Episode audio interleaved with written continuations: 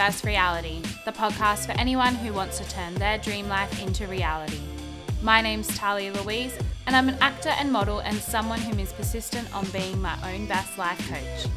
Everyone these days wants to be a life coach for everyone else, but what about yourself? Join with Pauline Seaton, the best spiritual life coach I know. Today, we are going to cover the topics of what an identity is and how it affects your life in a positive or negative way. We're also going to touch on what your true values are and, with the awareness, how it enables you to be your own best life coach. So, here we are again. Welcome back, Pauline. Let's jump in. What is an identity? Thank you, Talia. What is an identity? Okay, an identity is what drives you. When you learn how to drive, you must concentrate on what you do, where you put your feet and your hands. You're in the process of creating an identity over time it becomes automatic. At times, you can find you have driven from A to B without even thinking about it. An identity of a driver has now been created. You have now stored a memory in the subconscious, so whenever you drive a car, it's all done automatically. It's a learnt behaviour. It's like when you learn to dance, play a sport, learn to read, learn to walk. These are all positive identities. Something that you've done over and over until you perfect it and you're able to do it automatically without even thinking. So, just to clear any confusion there, what's the difference between a self image and an identity? Okay, a self image is an image that you create in your mind about yourself, which then creates an identity. A self image is a picture that you have created in the subconscious about yourself, where an identity is who you are, how you act, by the way you think about yourself and the way you view the world and the characteristics that you define.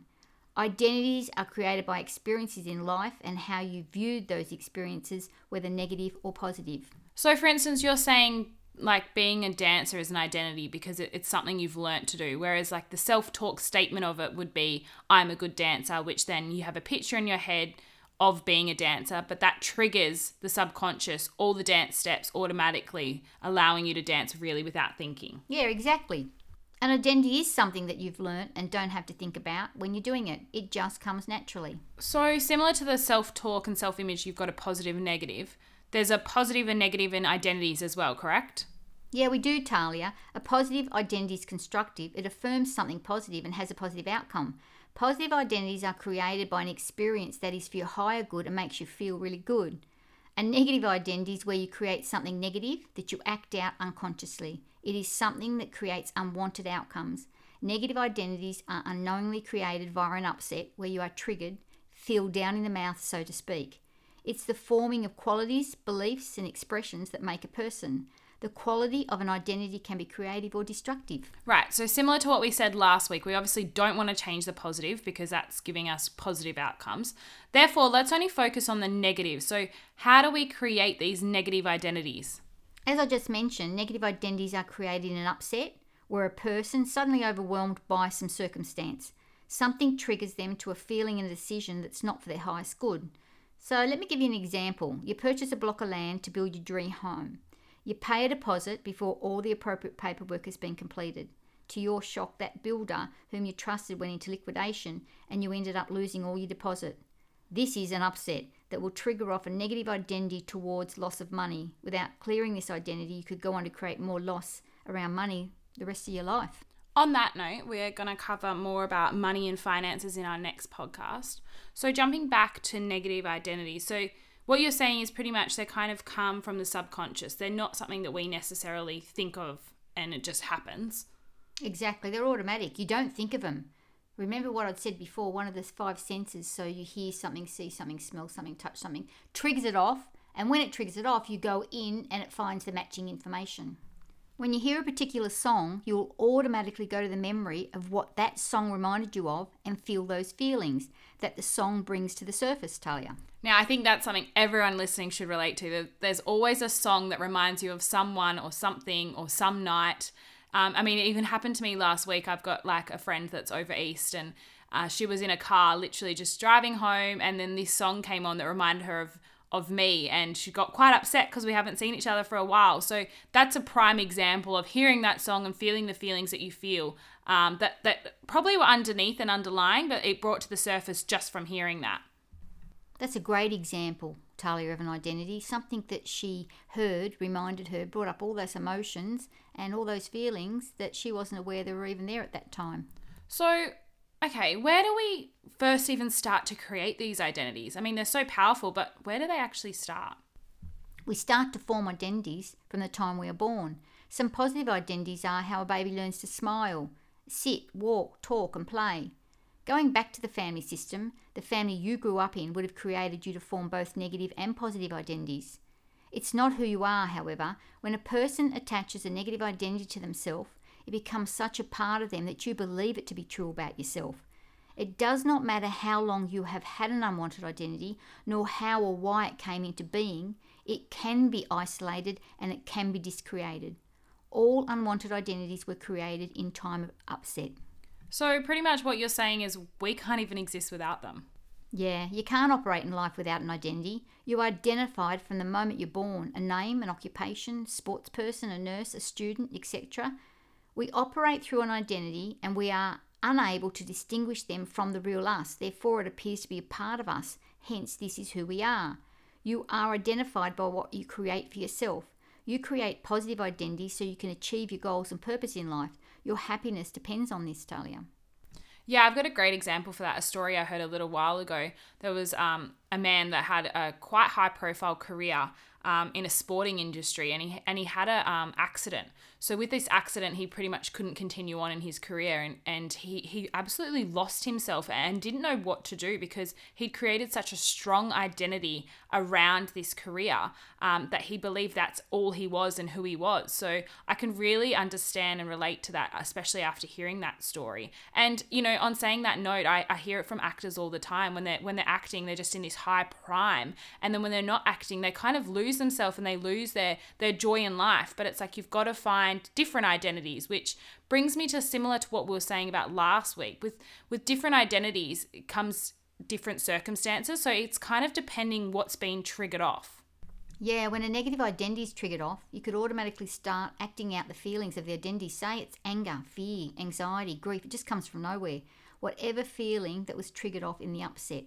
I get that now because the very thing that we're trying to resist persists and it ends up controlling us and causing us more grief in our lives. Yeah. So, what are your personal values and why do they even matter?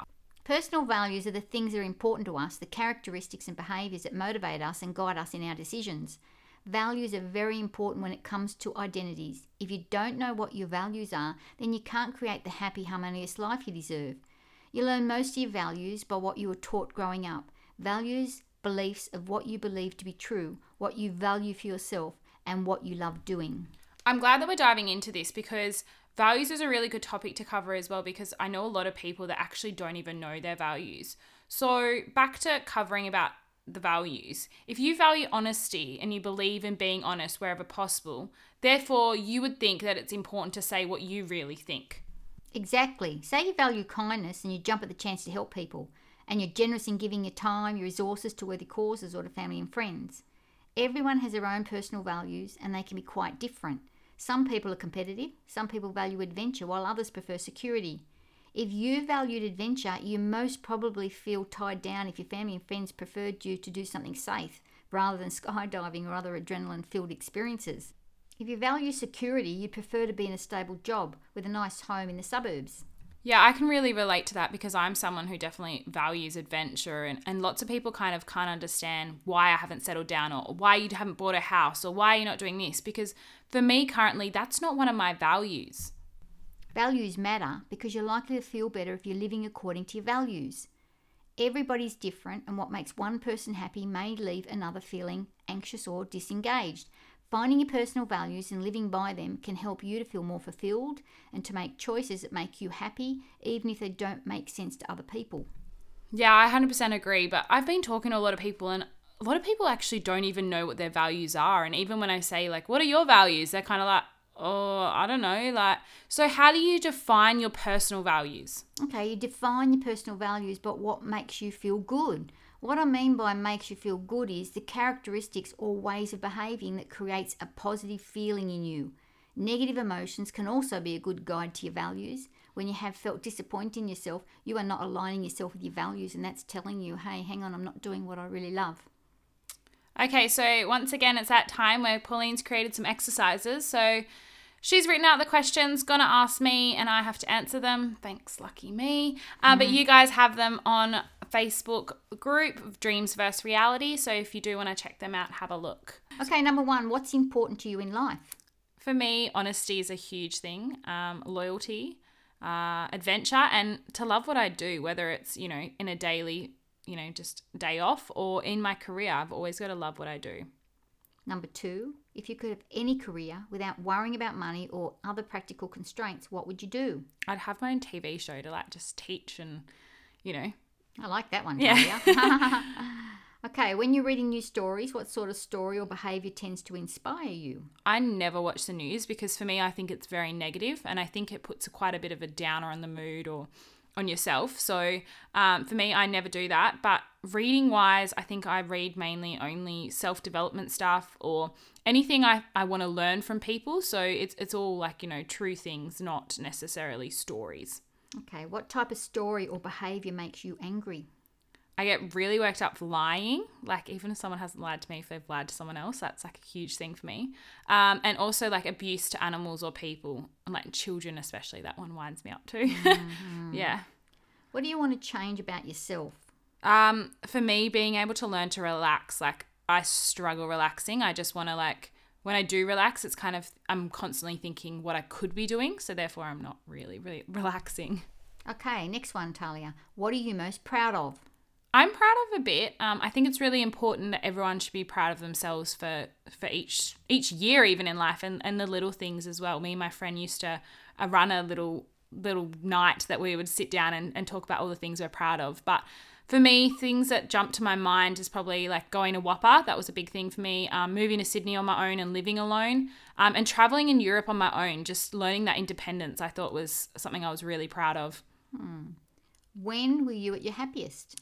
I'm probably at my happiest traveling and discovering new places or being on set and working as an actor or model. Like I just get I get energized from that. And actually as well being with my friends and family, I, I gather a lot of energy and feel great at that time too.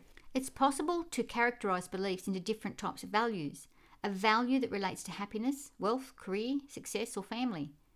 A person must be able to articulate their values in order to make clear, rational, responsible, and consistent decisions. So how do you prioritize your personal values? Prioritizing your values can help you get even closer to defining what's important to you. If you value honesty, health, kindness, or adventure, it doesn't give a clear direction. For example, health at the top of your list. You need to define what health means to you, say, like a daily exercise routine or cutting out the junk food. I think that's a good point because it's what it means to you. Because what health means to me is probably going to be very different to Pauline, to the next person, to the next person. So I think that's a really strong point, what it means to you, not to everyone else. Exactly. Um, if adventure's at the top, you could plan a holiday to somewhere exotic. Prioritizing helps you to ensure that you're spending them on the most important things that you have the biggest payoff in your life. If you're living according to your values in your life, you will find that your career choices reflects your values, your activities outside of work reflects your values too. So Talia, are you spending time on things that matter to you? I know for me that I live every day doing what I love, and some people really can't understand my lifestyle, or, or they question me a lot about what I should be doing, I shouldn't be doing. Um, but for me, I believe I wake up every day and and plan one thing that I know is going to absolutely make me really happy, whether it's just a walk on the beach, or you know whether it's a goal to pursue for the next year, or whatever it is. So for me, I definitely feel that I'm always spending my time on what matters to me and the things that I like instead of the things I don't like. Okay, so I can hear that you're putting your values up front for you. That's great. Yeah, 100%. If not, guys, it's time to get back on track. You should end up with a long list of possible actions for each value. The next step is to make them into goals for the next week, month, year, and perhaps even longer. If you already have goals that you've set before, you'll also need to take one additional step. For each goal, ask yourself whether it aligns with any of your personal values. If not, why are you doing it? Unless there's a very good practical reason, delete it and focus instead on the new goals that you do help you live to according your values. Yeah, and with goals, I think it can be quite overwhelming sometimes to plan a goal for a year or two years because it's like, how am I ever going to get there? So, in that case, start small and then slowly work yourself up because you do need to dream big. But if it feels too big straight away, then start small and work yourself up because, again, your self talk, those images, they'll start to get bigger and bigger, which will give you more confidence in that area. So that pretty much wraps us up for today's podcast on identities and values. I would like to let you know though that Pauline runs a more in-depth workshop on identities and values. So for more information, please head to the Facebook group Dreams vs Reality. For me, I've learnt so much, and I know that I surround myself with my goals. I, I, write them out daily. I have a vision board that I see every day. I'm visualizing every day, and I know this sounds so much, but you do it once, you do it twice, you do it three times, and all of a sudden it, it does become a habit and now it's ingrained and, and, it's a positive identity within me. So similar to brushing your teeth, you know, it's it's an identity. You just do it. You sometimes you're not even thinking about it. You know, you don't go, oh, I've got to go up, down, around, and round. It's an identity. So that kind of is a positive identity in me that I look at my goals, I look at my vision board, and I visualize daily. So even when you don't feel like doing it, you just do because it has a positive outcome and, and it's already ingrained in there. So, talking about those habits, that brings us to the next week's podcast, which is going to be all about your habits and also touching on your finances. As always, all exercises created by Pauline are available in our Facebook group. Remember to share your answers or anything that you discovered that you weren't aware of.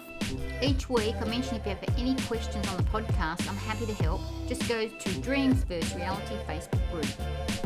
Any feedback would be great. Other than that, stay motivated and remember your dreams can be your reality. Bye for now. Bye.